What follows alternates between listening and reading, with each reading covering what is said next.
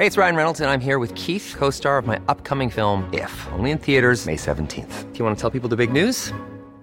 All right, I'll do. Sign up now and you'll get unlimited for $15 a month in six months of Paramount Plus Essential Plan on us. Mintmobile.com slash switch.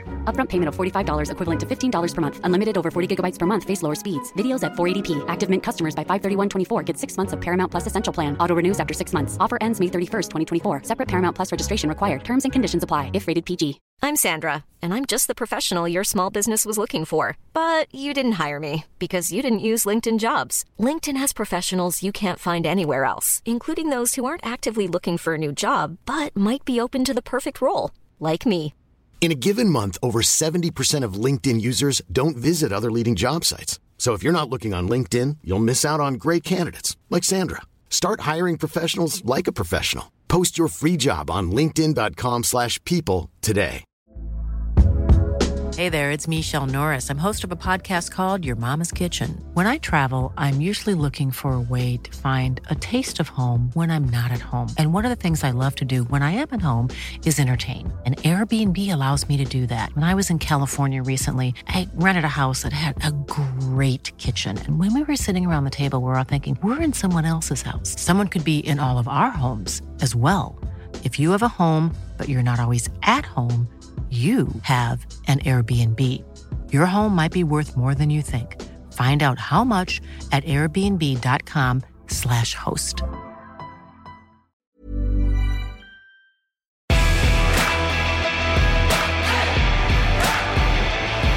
Hello, and you are very welcome indeed to the Game on Sunday podcast.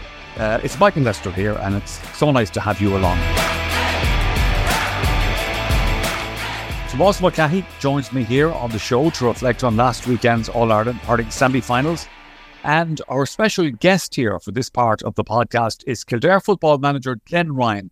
Glenn, hello, how are you, sir? How are you this week? And good, Michael, and thanks for having me along. Good man. Well, listen, we're delighted to have you with us, and we'll be chatting to you in a few moments' time uh, about the season that's been from your point of view uh, in terms of football. But Tomas, I'm going to start with you, if I may. Um, and obviously, we're going to reflect on last weekend, the two hurling semi-finals. We had Limerick versus Galway, of course, and Kilkenny against Clare. What's what's your general summary of the two matches?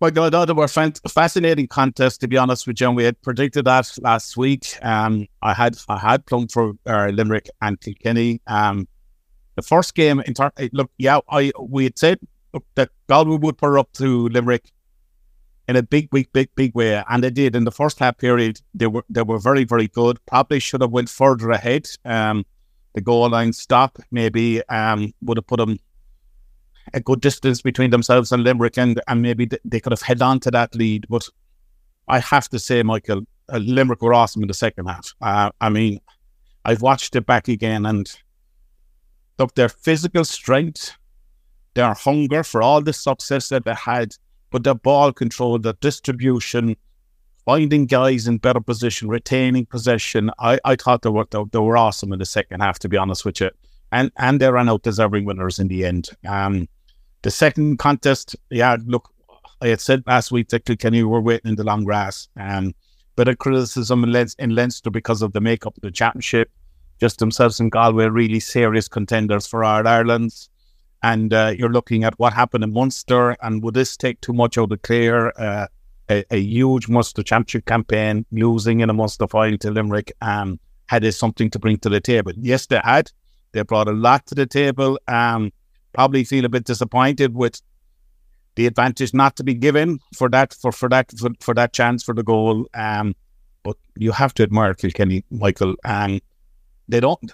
They're star performers. TJ Reid, yeah, it's probably one of the greatest we've seen now. You know, and they produced the best in Shefflin and DJ Carey and Eddie Brennan and Eddie Kerr and all these guys back in defence. But the talking point has to be the goalkeeper, Eoin Murphy, and that that incredible save. Um, people are calling it the, the save of the century, and uh, it's certainly up there with the best I've seen. I must say, um, just the flexibility, the touch, the the awareness, hurley up in the air to knock it onto the mm. crossbar. It had everything, everything that you want to see in a contest at a fascinating time of the game to actually put to put put the game in in Kilkenny's favour. Great, great to see. that that particular shot that you're talking about that Eoin Murphy saved, I mean, that was on its way to the net all day long until he just got the touch to it. Yeah, it was it was it was incredible. And how many times have we seen Eoin Murphy do that? Right? I mean, I I think he's he's he has put himself up there with, with the greatest of the Kilkenny goalkeepers and maybe the greatest of goalkeepers countrywide because I mean we've seen him so many times in the past do something like this, but uh, in an occasion like an All Ireland semi final, it's just it, this wasn't hit from distance, so it was from close range in. Mm. There's only one way that you could do is react to, to bring the hurley up from your body up to the height to, and then touch it onto the crossbar. Look, if it didn't hit the crossbar and it's gone to the back back of the net, there'd be nothing made of it. But he did manage to hit the crossbar. The ball comes back out and it's cleared. And it was a crucial stage at a time in the game when if Clare had got that, they probably could have went on and actually won the match. So what credit to to Eoin Murphy. Fantastic performance. Ah, 100%. There's no question about that. There was also, Tomas, talk about another goalkeeper on the Saturday match. This was Nicky Quaid of Limerick when Galway were pretty much in the ascendancy in that uh, particular game. And there was a bit of an injury to Nicky Quaid, which was questioned by the media afterwards, or some sections of the media. And I saw John Kiely, the Limerick manager, kind of getting very animated about this and, and more or less saying, like, what are people are suggesting here, you know? But I was at the match and I was sitting in the Hogan stand behind Henry Shefflin, the Galway manager, who was very animated about this because the game was stopped at a point for for whatever issue happened to Nicky. Um, the game was stopped at a point where Galway were in full flow and I think leading at that stage, maybe by five or six points. What did you make of that? At the time, Michael, I didn't make much of it, to be honest with you, right? I mean, I, I, I watched it uh, on, on TV myself and um, I was saying, yeah, maybe there's something wrong with the helmet. Maybe there's some, there, there is an injury after being picked up. Um, have we seen this from Nicky Quaid in the past? I, I, I don't think so, to be honest with you.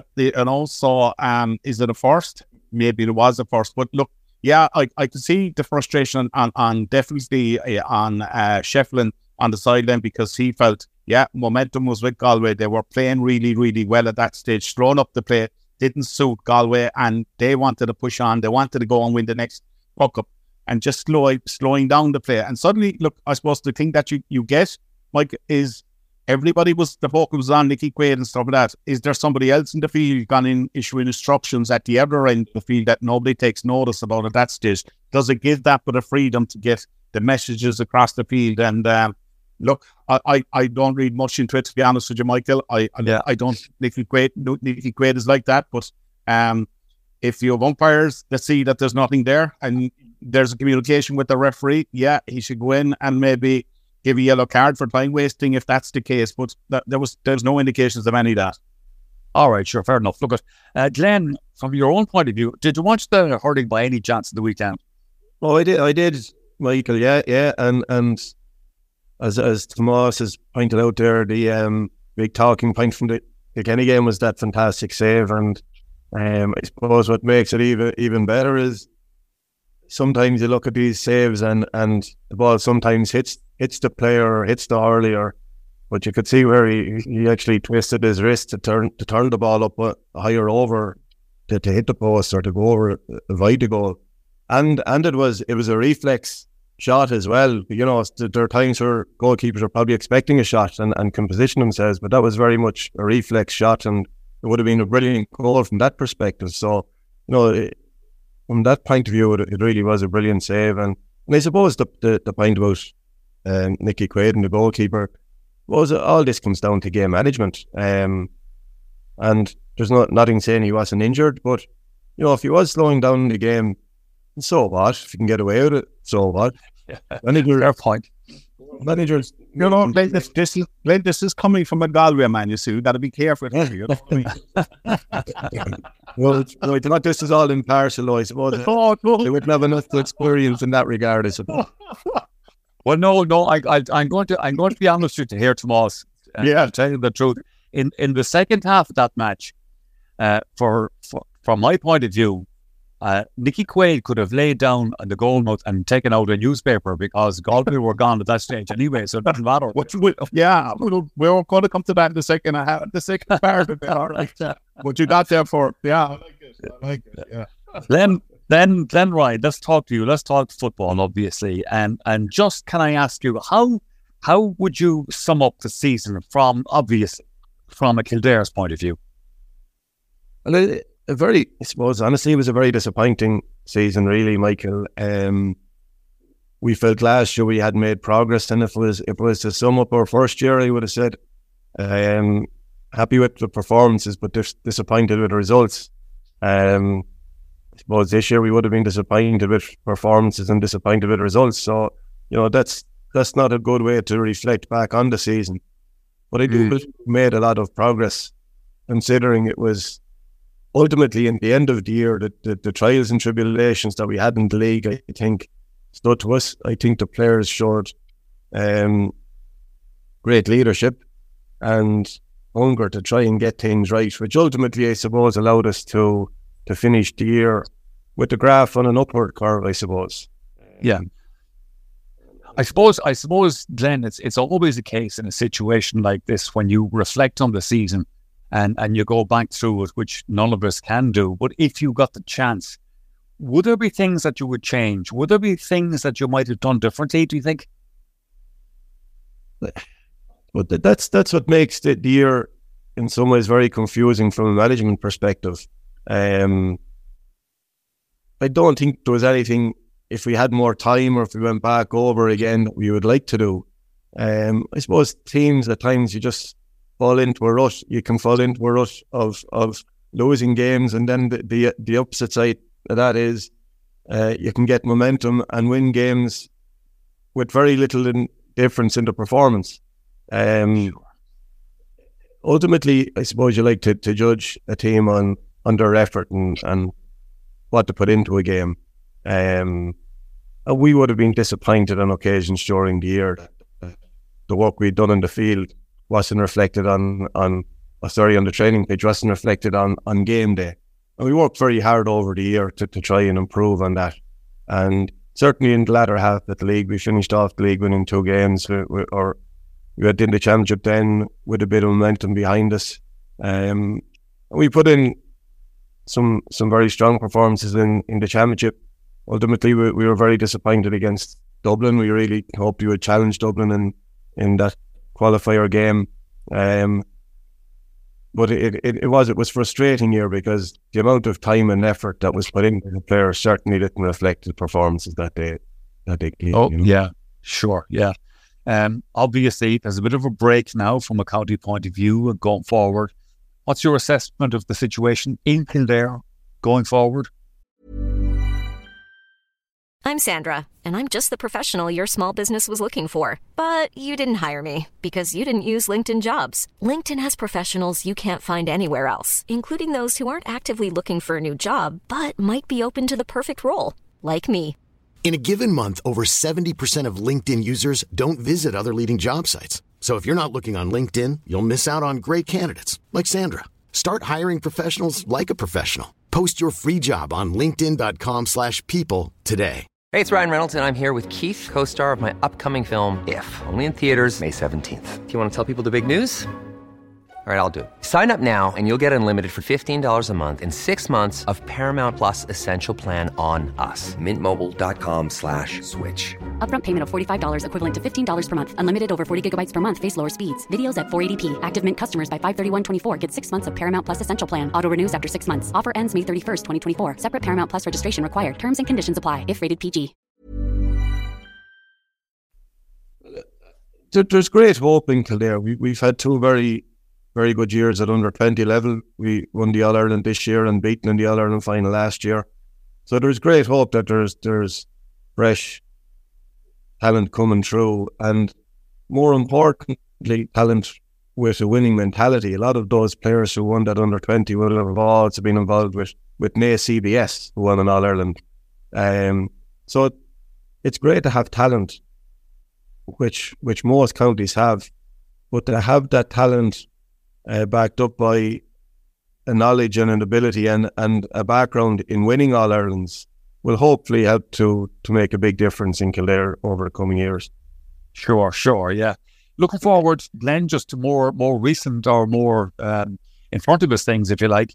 Um, two big All Ireland semi finals, of course, at the weekend Dublin, Monaghan on Saturday, Kerry and Derry on Sunday. Can you give me your thoughts on those? How, how do you think those are going to go? Because, because we know, Glenn, what everybody is thinking here. that it's going to be a Dublin yeah. Final.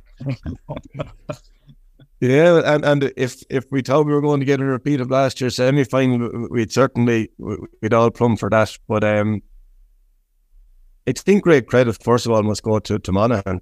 Um, they're the one team that everybody writes off every time they go out to play. At the start of the league, they would have been the team that people said were probably going to get relegated. But they just year in year out, game after game, they go against what the popular opinion is. Um, and for a county of its size uh, it just uh, how they continue to to go against uh, perception is is they deserve huge credit.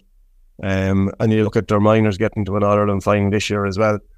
But I I think the one thing that that the, that may catch them out at the weekend is the the strength and depth of their panel. Um, like some of the, the performance that their players have produced over the last number of years has been phenomenal. And you look at the Hugheses and and McManuses and, and all these great players who've done it year in, year out. Um, you just wonder is their panel just going to get stretched at this stage? There's been a lot of football in a short period. Whereas you look at, at Dublin, there's a lot of players who are coming back from injury. Um, there's a lot of freshness to that Dublin team now. You have Ciarán Kilkenny, who was out injured for a while, coming back. Jack McCaffrey, Paul Mannion. I think there's a freshness to Dublin that's going to really benefit them at this stage of the year, which not too many other teams can say. Oh, yeah. that's a fair point. Yeah, Michael, I, can I just ask Glenn there on that? Of course you can. Uh, yeah, Glenn, yeah, and like we just take for Kerry in Dublin, and uh, it has been mentioned in a couple of episodes about the timing, Glenn, of getting things right, and like Kerry losing to Mayo and kind of Dublin not being at their best area on the season, people are saying, "Oh, these guys won't be won't be contesting an Ireland final." But they've come, they've come, and the timing seems to be very, very right. I mean, there were awesome performances the last day, Glenn, weren't it, by the two teams? You know, there were. Is is is that something? That maybe you as a manager and other teams have a manager that put in so much. I mean, we mentioned about colleges football. We mentioned about your National League campaign that you have to be the top of your game. Then you have a provincial series, and now you're going into qualifiers. It's an awful lot to be asking in a very compacted season if you have a small panel, isn't it? Well, certainly, Tomas, it's from a management perspective, managing your panel is is of more importance now than you would say at any other stage. And yeah. In I suppose the way the way the the competition is ran now. Yeah. But I, I, suppose Dublin, Dublin and Kerry are the two teams who can take defeats but still move forward without having to take a step back. Um, there, there are a lot of teams who, when they get beaten, probably end up beating themselves up um, and looking at what went wrong, and, and it takes a lot of energy out of the group. Whereas with the panels that they have and the success that both teams have, they can yeah. arc it forward very quickly. And I think that's that the way games are now. It's more time should be put into looking forward as opposed to looking back. Yes, absolutely. There are areas of the game that you want to improve. There's parts of your performance that you that you want to get better. Um, but sometimes analysis can become very negative. Where I'd imagine with Dublin and, and, and Kerry, they can afford to have those poor performances without it knocking confidence. And yeah, that's what the other teams have to deal with. Yeah, very That's a fair point. Um, Glenn, before we let you go, just one other thought. Now, we, we've talked about Dublin, Kerry, we've talked about Monaghan, but let's give a shout out to Derry here because obviously they're the other team in an All Ireland semi final on Sunday. Okay, they're up against the All Ireland champions. Do you give them a chance? I would give them the chance. Um, I certainly would. If it was, I think in the middle of the league, as the league was going ahead, I would have said that Derry were the best team in the country. Yeah. Uh, the, the way they were playing. Um, and I don't think the way they have played, they're playing has changed an awful lot. I do think a little bit of the pace that they had going forward has has maybe stifled a little bit. I'm not sure whether that's down to teams now being able to play against them a bit more. They're certainly a lot more under the spotlight. Um, and they did play they, they did play a very quick attacking game, but they also put a lot of players, I suppose, inside the the 14 yard line and, and created great depth, which seemed to allow opportunities in front of goal. And, and that's maybe something that, that was going against, I suppose, a lot of the common thinking at the time. So deserve great credit for that. Maybe teams have, have copped on to that a little bit. But I would in some ways as well, um, they've played with very small numbers in terms of the depth of their panel also. Yeah, yeah. And a lot of these players have come through a great campaign uh, in 2022, winning the Ulster title and, and getting promoted up again to Division 2. Um, and following on from that, the Glen had a fantastic run to win the All Ireland club. Um, and during that period, had players who were playing with the Glen still playing with Derry. Came through again a very impressive league performance and out through, um, which has times been a tough campaign in the qualifiers and, and in, in the group stages. Um, and I just wonder again about their freshness. Yeah. Been well a good few times over the last 12 months, probably more so than uh, Kerry and Dublin. And I think this is really going to test the depth of their panel. And, and I know hunger, we'd all have great hunger at this stage of the year in the All Ireland semi final. Um, but just to keep going back time after time with the same players, I just think there's a, a big question mark over them going into an All Ireland semi final against the All Ireland champions. I know, which I suppose, I suppose then we're going to have to wait. Obviously, it's the weekend to find out the answers to all those questions. One last thing before I let you go, by the way, because uh, I think it's only right we should reflect on this. It is 25 years ago since that Kildare team that you played on under Mick O'Dwyer and all the rest of it. Um, and and it was it was a great season that just just from an All Ireland point of view came up a, a, a tad short against Galway, obviously in the final. But that was way back 1998. And do I, I presume, obviously, you you you reflect on all that occasionally. Oh, we do, yeah, yeah. And and I suppose in Kildare, we see ourselves as one of the, the traditional footballing teams, but you know, in terms of success, it's it's we haven't had much. And and that team, I suppose, brought a, a lot of smiles to people's faces during, during that period. Um, but yeah, eh, particularly with the, with the lads Dermot and, and and Anthony and Johnny and Brian Lacey involved, you all would have been involved in '98 with the exception of Johnny, who came in 2000. And we do look back and reflect on those years as being as being fantastic years. Um, we we don't try to bring, I suppose, that to to the current team, but what we do try to impart on them is eh, you have to take these opportunities when when you arrive at your doorstep and, and to play for your county at this level is an opportunity. Nobody knows what's what's going to happen next year. We're all in a privileged position to be able to play at this level and to really grasp these opportunities with with both hands is something that when we reflect back on, we, we maybe didn't take, we took it for granted. Say, no, um, we, we won, we were beaten in the Ireland in the 98. Following year, we were beaten in, in Leinster. Well, I suppose we were rolled over very easily and we got back to an All Ireland semi final in 2000. Um, but I think we took 99 for, for granted, which is something we shouldn't have done. Uh, so Yeah. well, the one learning you would take 25 years on is that these opportunities, you must take them because you just don't know what's around the corner. No, you do not indeed. But I suppose one of the great things about it, Glenn, on reflection, and I remember that obviously that Kildare team so well. That was a great team that you were playing on, you know, and um, and you still had success. Maybe the All Ireland just got away from you, but you still had great success. Listen, it's been we were privileged to also like we were it was just a privilege as well to be involved with Mick O'Dwyer. Like so to be Of able to say you're you're managed by, by the greatest manager and the, the greatest GA figure of all time. I, I, I certainly believe that we're honoured and privileged to be to be able to serve under him. Oh, there was there was absolutely no question of that, Church. He was he was like whether it was with Kerry or yourselves or Laois or whatever. He was like the pipe piper going around the place, kind of, you know. But um, He, he never took up hurling, though. He never took up the hurling. Man, that's why he was so good at the football. The golf was as close as he got to hurling, I think. yes, it's a close to the small world, Glenn, all right, yeah.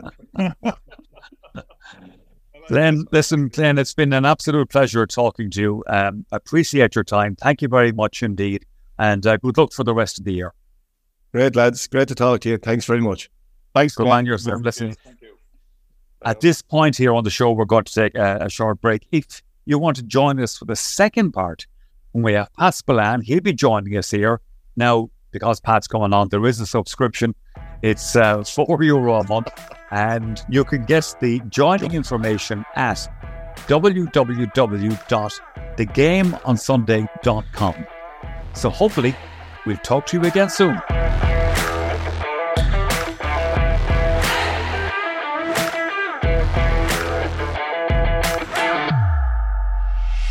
Hello there, everyone. Michael Lyster here with you again. You're welcome to part two of this week's Game on Sunday podcast. Tomas Mulcahy is still here with me, and we're joined for this section uh, of the podcast by Pat Spillane. And Pat is here, of course, because it is, Pat, coming up a huge weekend in football. It's an absolutely brilliant weekend, uh, the second last weekend of the football championship. So, really looking forward to it. I mean, look, uh, according to everyone, like everyone wants the dream final. What is the dream final? It's Kerry Dublin. Uh, Dublin are raging, raging hot favourites, and Kerry are hot favourites now. Uh, so it would be a shame to disappoint, you know, the people who want to Kerry Dublin. Look, Michael, uh, Dublin and Monaghan, and and I know, and look, we all fall into the trap of being patronising about Monaghan, about being a small county, punching above the weight, their weight, you know, warrior like spirit and whatever like that, that we don't give them the respect that they deserve. And yes, they're damn good footballers. And, you know, they're probably out of the four teams here, they're probably the oldest team still left in the championship, even though Dublin are running them close on that. Uh, you have to admire the way they've regrouped. Michael, I watched them play in Killarney in the in round two of the National Football League. It was it was the worst Monaghan team I've ever seen play in the National League. They were beaten by 11 points. And believe it or not, something like 16 fellas who played that day were involved in the quarter final victory over Armagh. So you've got to admire and respect and applaud what Vinnie Corey and his management team have done. He's managed the game time, particularly of the older players, very well, and he's brought them to the boil at the right time. They've they've retained Division One status. Uh, they're into the All Ireland semi final. I would suggest that they're in bonus territory. And Michael, we could waste the rest of the time with telling you this will be close. It's 50 50. It's, it, there's only a bounce of the ball between them, and you know, but look, there's no point in wasting listeners' uh, time. This this Dublin will win. Dublin will win handy if if if if Monaghan keep it to single digit defeat. They will claim some sort of model victory. But I just I watched Dublin against Sligo. I watched Dublin in the second half against Mayo. And I just think we talked about this one word all the time Kerry and Dublin timing. Uh, Dublin had a nice, handy run through Division Two without straining themselves. A stroll through the Leinster Championship. Now they're getting their act together for the two biggest matches of the year. Uh, they were devastating against against Mayo in the second half. Uh, they just turned the screw. They pressed on, on Mayo's kick out. They played the high tempo, high energy football. And, you know, that slow, ponderous, safety first football that we're playing in the latter years of Jim Gavin, that's gone now. And there's a more attacking football. There's kicking in the game. They're taking on defences. And look, Michael, okay, the English, Dublin are going to win and win handy. Do you think, Pat, it's a case of uh, obviously when Dessie Farrell came in there as Dublin manager and following on Jim Gavin and the success that Jim brought to Dublin, like was unreal, kind of thing.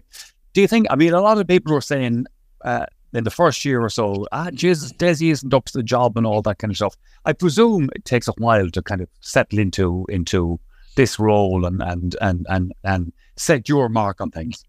Well, yeah, but you know, okay, for for the last two years, uh, I mean, after we, I think six or like what Dublin have achieved is unbelievable. It's six in a row, and and my admiration for what they've achieved is because they're amateur players in professional sport. When professional teams dominate for six, seven years or whatever like that, the more they win, the more they get paid. So Dublin footballers are amateurs. For to keep the same commitment that's required to win it all out year after year, the same energy, the same focus, the same hunger was unbelievable. And I think six in a row, securing that record, that was what they wanted. And there's no doubt about it. there was a lapse in their play. There was a dip in standards over the last two years, being beaten by Mayo and even to lesser extent in, against Kerry in the semi final last year, albeit they were probably unlucky not to have beaten Kerry because only that Seanie O'Shea wonder free. But this year, I've seen a team that are energized. But there's a couple of things I see. I see in this team, Michael, uh, with Dessie Farrell, I think this is the last hurrah. This is a team that are going, a lot of their players, we won't see them again in a Dublin jersey. So whether mm. it's Stephen Cluxton, whether it's Paul Mannion, whether it is Mick Fitzsimons, whether it is James McCaffrey, all brilliant footballers, all warriors. But this is their swan song. This is their last hurrah. And they have certainly got everyone back to bring back Paul Mannion, to bring back jo- Jack McCaffrey and Stephen Cluxton. That showed this is it. We're going for we're going for big this year. And you know what is the missing piece in the jigsaw this did is the addition of Pat Gilroy to the management team. Because Gilroy is a very shrewd booker. He's a very astute man. And he is playing a very hands on role. And I noticed this first at the game in Markievicz Park when they played Sligo. First of all, he was he was in the middle of everything. The warm up at the start, Gilroy was driving that. And you have seen the photographs of him last two weeks ago Croke Park as a maor uisce. And I watched him on the sideline against Sligo. And I watched him on the sideline the last day and he's constantly shouting it. And the one thing that they were shouting after 20 minutes, Dublin were, in a lot of their games, they've been sluggish. But after 20 minutes, Gilroy was, for the rest of the game, he was roaring to take them on, take them on, pace, pace, attack, attack, attack. And that's when Dublin took over. And the same the last day. He's on the sideline. He's urging them to take defenders on, take them on, take them on, play high tempo. And when Dublin played that high tempo game, and they're also using the kick pass very good. So with Gilroy, with the old fellas back, they're going for the last hurrah. This is the their swan song, and this is why they're so focused and they're coming to the bile at the right time. Uh, Disney Mike, look. Michael, could I, could I could I just say there? I mean, that this ten minutes is unbelievable because there's not much in the Kerry really. Just one word I think you mentioned about Kerry. And you, are kind of you're kind of giving me the impression, Pat, that you'd love to see Dublin win the swan song for a lot of these players, and they go out on a high note and a winning note. This is the trouble with Tomás. He doesn't even listen. You asked me a question about Dublin, and I just gave an answer about Dublin. So I, I said, like, why is this fella on Like, this guy has. Uh, I noticed lately with Tomás. Tomás is only possessor possessing of a transmitter there's no receiver. So will you just listen, Tomás? Tomás, Michael asked me a good question about Dublin. Actually, he asked me two questions about Dublin, and I gave him two two questions. I gave him two answers on Dublin. So go back to sleep there, Tomás, and stick to the small ball. Right, Michael. Just well, cut same, same, same pattern, Clatty. No, yeah, that's absolutely 100%. Yeah, listen, come here. Uh, seem to be actually referred to it there. Let's talk about Kerry and Derry, of course, obviously, which is the Sunday semi final, of course. Um, yeah. How are your lads shaping up? What do you think? Uh, uh, of the two semi-finals, this is going to be the tighter semi-final. This is going to be the tougher semi-final. Uh, yes, I fancy Kerry to win, but I tell you this: this will be a tough contest. So, what are you seeing? Uh, like Derry have ticked all the boxes this year. You know, they they got promotion out of Division Two. They retained their Ulster title. They're back in the semi final for the second year in a row. What do I see in Derry this year? I see a better Derry team this year, a team that have improved, a team obviously that has experience being in the second. We know what they will bring. They will set up very well defensively. They will bring the 15 fellas back behind the ball. Uh, and they're very good at the counter-attacking game. Defensively, they're top class. I mean, I you watch their performance against Derry or against Cork.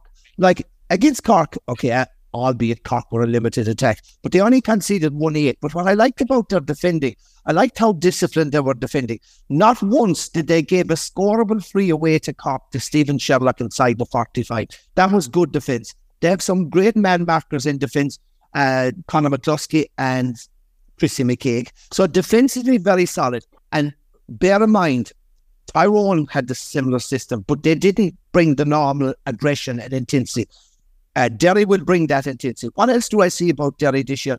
Obviously, a very impressive. They have one of the best midfield pairings around in Conor Glass and Brendan Rodgers.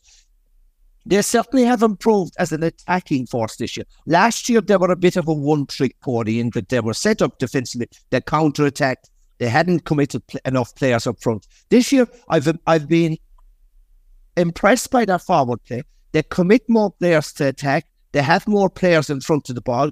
They're kicking the ball more. I, I like their play, and a lot of teams have picked it up since. I like their play. They, they try to play three or four of the forwards inside the 13 meter line. It's a very interesting play and it's a very smart move because it occupies defenders. So if you are four attackers inside, you're bringing in four defenders, you're creating that little bit of space. And I like that composure on the ball. They have a kicking game, but they're great at identifying space. They're great at having runners coming off the sword, shoulder. But when it comes down to it, Michael, I, I, I'm very simple take, rule of thumb when it say, will a team win and will a team win and all that?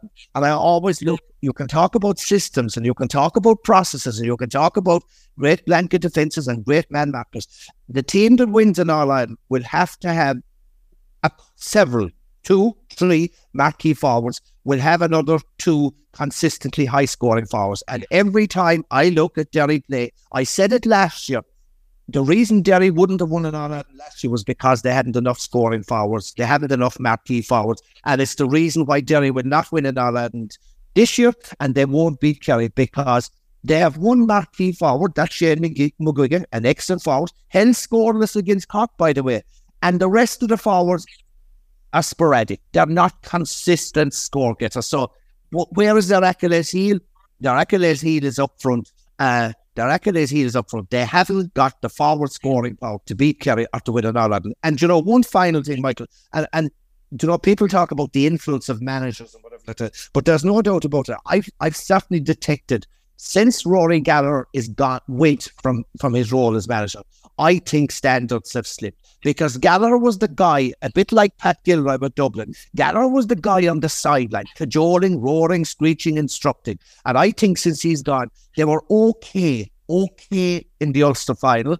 Uh, go through the qualifiers, a draw with Monaghan. They weren't, they weren't very inspiring. Against Clare at half time, they were a draw against Clare. A reasonably good win against against Donegal, but Donegal were poor. And like, while they never looked like losing against Cork, they weren't great either. So, uh, Michael, at the end of the day, we talked about that one word with Dublin. I'd use the same word as regards Kerry. Timing, timing, timing. I think Kerry and Dublin have got their timing right. Kerry and Dublin will get to the All Ireland final, and we'll have a lot of talking to do after that. We will indeed. By the way, speaking the speaking part of of Derry, I suppose we should give a mention here to their minor team because obviously they have some very nice players coming through as well. Maybe for the next the next. Actually, it was look. Uh, first of all, get my ra- uh, well. Yes, uh, I watched the game. Disappointing game, though. A disappointing game. Monaghan had the benefit of the wind in the first half and kicked an awful lot of wides. Derry lost a man with 20 minutes to go and still never looked like losing. This is a seriously impressive Derry team. Very good. They have a young fella there, wing forward, number 12, dynamite at McGuckin. Oh, Jesus. But they were very well coached very well organised, never looked like winning. I felt sorry for Monaghan, and they have never won an All Ireland minor title. They probably will. Know, it'll take them a while again, but well done to Derry. I mean, there's serious underage talent coming through. This is the second minor title in recent years. They're doing well. I, there's two things about it. I still believe, Michael, I, and my two rants. First of all, that final, under 17 final, All Ireland final, should have been played in Croke and though it is wrong, and there was a great crowd and a great atmosphere in Armagh last Saturday, but this final should have been played in Croke Park. And it would make sense because you could have had that final involving Derry Monaghan before one of the big semi-finals this weekend and have the Tailteann Cup as the other curtain raiser. So that's number one. The final should have been played in Croke Park. And number two, I still believe, and I don't give it tuppenny, uh, after 35 years of 40 years teaching and training and coaching whatever like that, under 17 is the wrong age group at this level. Under 17 are young lads. They're adolescents, not physically, not mentally matured. They're now being subjected at 15 years of age to all the pressure, all the commitments, all the sacrifices that you're expecting of senior players, and it's wrong. It should revert back to we should have under 18 and under 21. But well done to Derry. Serious outfit, a serious outfit. Yeah, totally. By the way, Pat, I totally, I totally agree with you on that point about the, the underage level have been dropped down a year to 17. Uh, I think that was anyway. Look, that's that's for. I would, I, I, I, would, I would agree there, Michael, as well. Look, I've been saying that for a long time as well. In terms of the hurling side of it, I see it as well. But uh, I, I, the one thing I'd say to you, Pat, what has proved very successful in terms of the uh, staging of under twenties and minor hurlings out, our finals outside of Croke Park is for participating counties. I mean, you saw uh, the Cork under or the Cork v Offaly under twenty match in Thurles, and I, I, was thirty thousand. You know, incredible numbers, right? So uh, would you get that on a, on a big match day in Croke Park? Yeah, you'd love. Yeah, but I, I, definitely I take your point. I mean, seventeen is a way way too young. We have a lot of guys that are playing under seventeen or just sixteen years of age. They have a full career ahead of them, and they've been put under this pressure. They haven't even performed at school level, and uh, they're putting through the rigors of an intercounty scene. I think yeah, you're right. It has to go back to eighteen, and it has to go back to twenty-one.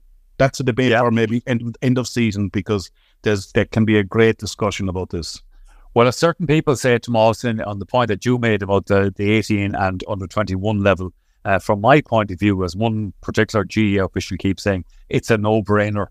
So if it's yeah. a no brainer, yeah. put it back together again, you know. Yeah, but, exactly. Exactly. Lads, lads, listen, I want to talk to you about a couple of other things while, while we have the time. Sorry, Michael, before we go, we better, uh, because we'll be not going of, of ignoring of ignoring the rest of football. Uh, other football matches at the weekend, just briefly. Tailteann Cup which was a huge success last year. Meeting down in the final on Saturday. It's the curtain raiser to Dublin Monaghan. I think it should be the curtain raiser on Sunday, but that's neither here nor there. And the minor under 17 final. But it'll be it last year, Tailteann Cup, as you can remember, was a huge success. We had a cracking final between Westmeath and Cavan. And you can how important was it to Westmeath? Do you remember the homecoming, the celebrations in Mullingar on the Sunday night? So it's brilliant. It's a big opportunity for two of these counties to win a national trophy. Uh, should Meath Down be in the Tailteann Cup final? Of course they shouldn't. These are no, they should not. No. These these are these aren't weak counties. These are underperforming counties. Tailteann Cup should be for Division Four and the two teams relegated from Division Three. But anyway, I'm looking forward to it. Uh, Meath Down. Uh, Down were very impressive again in the in the semi final against Laois. They hammered Laois by was it 22 points, and I think down down to win. And by the way, you have two other All Ireland semi finals and an All Ireland final that will be played this weekend. The, the junior final is the curtain raiser to Derry to Derry and Kerry, which would mean, by the way, as you used to be, that Derry Kerry match with a junior final will have a will, will not touch fifty thousand. I'd be shocked. But right on Friday night in Abbottstown, New York, play Warwickshire in the All Ireland semi final of the junior, and London play Kilkenny, and the winners play which is nice opportunity. Winners play the curtain raiser to Kerry Derry on Sunday. So the All Ireland Junior final, I don't know who's going to win that, but anyway. Always excellent, good. Well, no, no, it's, it's right. It's right to give a mention to, to these other competitions because um, yeah, we're, we're in the, the heat of the. But what, uh, Michael, actually, just on a thing, on a thing. By the way, sorry, just I, will get the red. Kilkenny shouldn't be in this. Kilkenny should be in the National Football League promoting football. That's number one. But what I like about New York, and I'm not too sure is it the same with London, but in the case of New York, it's it's American born players, so that's brilliant. So brilliant, well done. It, they're doing great work abroad, and this is a nice way of encouraging the homegrown, the native New Yorkers playing with New York in the All Ireland Juniors. So I welcome this Junior Championship, and I welcome the chance that they're playing in Croke Park in an All Ireland final, one two of these teams. That is true. In actual fact, you're right. They have done a lot of work in the yeah. states, and in actual fact, um, other other parts of the states, like Boston in particular, they're a bit miffed, kind of that that uh, all this this goes to New York when they feel they should be in on the act as well. But anyway, um, another story. Um, I want to talk to you about a couple of other things, uh, GAA related, but not necessarily on the pitch. Uh, and one of the things over the last couple of weeks, lads, and it has emerged, we say, on social media and so forth, basically under the title of Trouble on the Hill. We saw it last weekend between Clare and Kilkenny. Uh, we saw it a couple of weeks ago Monaghan and Armagh. Trouble on Hill 16 in Croke Park. And, and there was one social media post of a, a, a fella hitting a punch of another guy and nearly hitting a girl in the process as well, and all that. Do we have a problem here? Um, I think, Michael, it's it's something that is is festering and it's it's it's coming to the fore over the last couple of last two to three years. I, I, I, I, I'd be concerned, I must say, and I think it's access to alcohol for a younger generation that is taking them to matches, and um, you know, their their early trips going up the country, um, but getting access to alcohol wherever wherever they're getting it, and um, the younger generation. And look, I like I like the pint and I like a bit of crack, but you must have a bit of behaviour behind it as well. And we never never in our history of DGA do do we see scenes like that in terms of trouble breaking out between kind of rival supporters in a terracing or in a stand, and we prided ourselves in the G over this, and people from other sports couldn't believe it that we would put a mix of um, participating team supporters together in a in a terraced area or whatever, and they'd mix before and they'd be singing and having a bit of crack outside pubs. And I, I, I don't think it's a very, very good image for the GAA, and it, it does concern me, to be honest with you, Michael. It does. Yeah, Michael, but this is not just, I mean, this isn't, one has to, I mean, it's scandalous to see those scenes, but it's not just, this is not a GAA problem alone. This is a societal problem. Uh, the problems of drink and the problems of violence and aggression associated with over drinking. There's a huge big picture involved. I mean, and it's not just GAA. I watch League of Ireland soccer matches and you see, you see the, I mean, you see a small band of hundred supporters from the opposing team and a line of guards all around them. And I mean, so it's it's not it's not a agitating, but the the scenes we saw from Hill 16 the last two weekends were were oh, it was horrible. It was horrible, and, hope, and, and hopefully, hopefully, the culprits and the people can be can be can be uh, identified and, and, suitably punished. Mm. And, and, look, you just kind of ask in terms of if they're in that condition going to the ground, should it get should it get into a match? You know, maybe there's there's an opportunity to stop people there because not, not they're upsetting. It's upsetting to see them, but what they're doing to other people that want to go with other kids and have a very enjoyable day supporting their counties, and they're ruining it for everybody. Now, mind you, lads, and, and Pat, your your fellow county man down there, former president of the GAA, Sean Kelly, did make the comment the other day that he said, "Look, it is a bit of a problem, but we shouldn't overreact to all of this no, kind of thing no. because it is actually rare."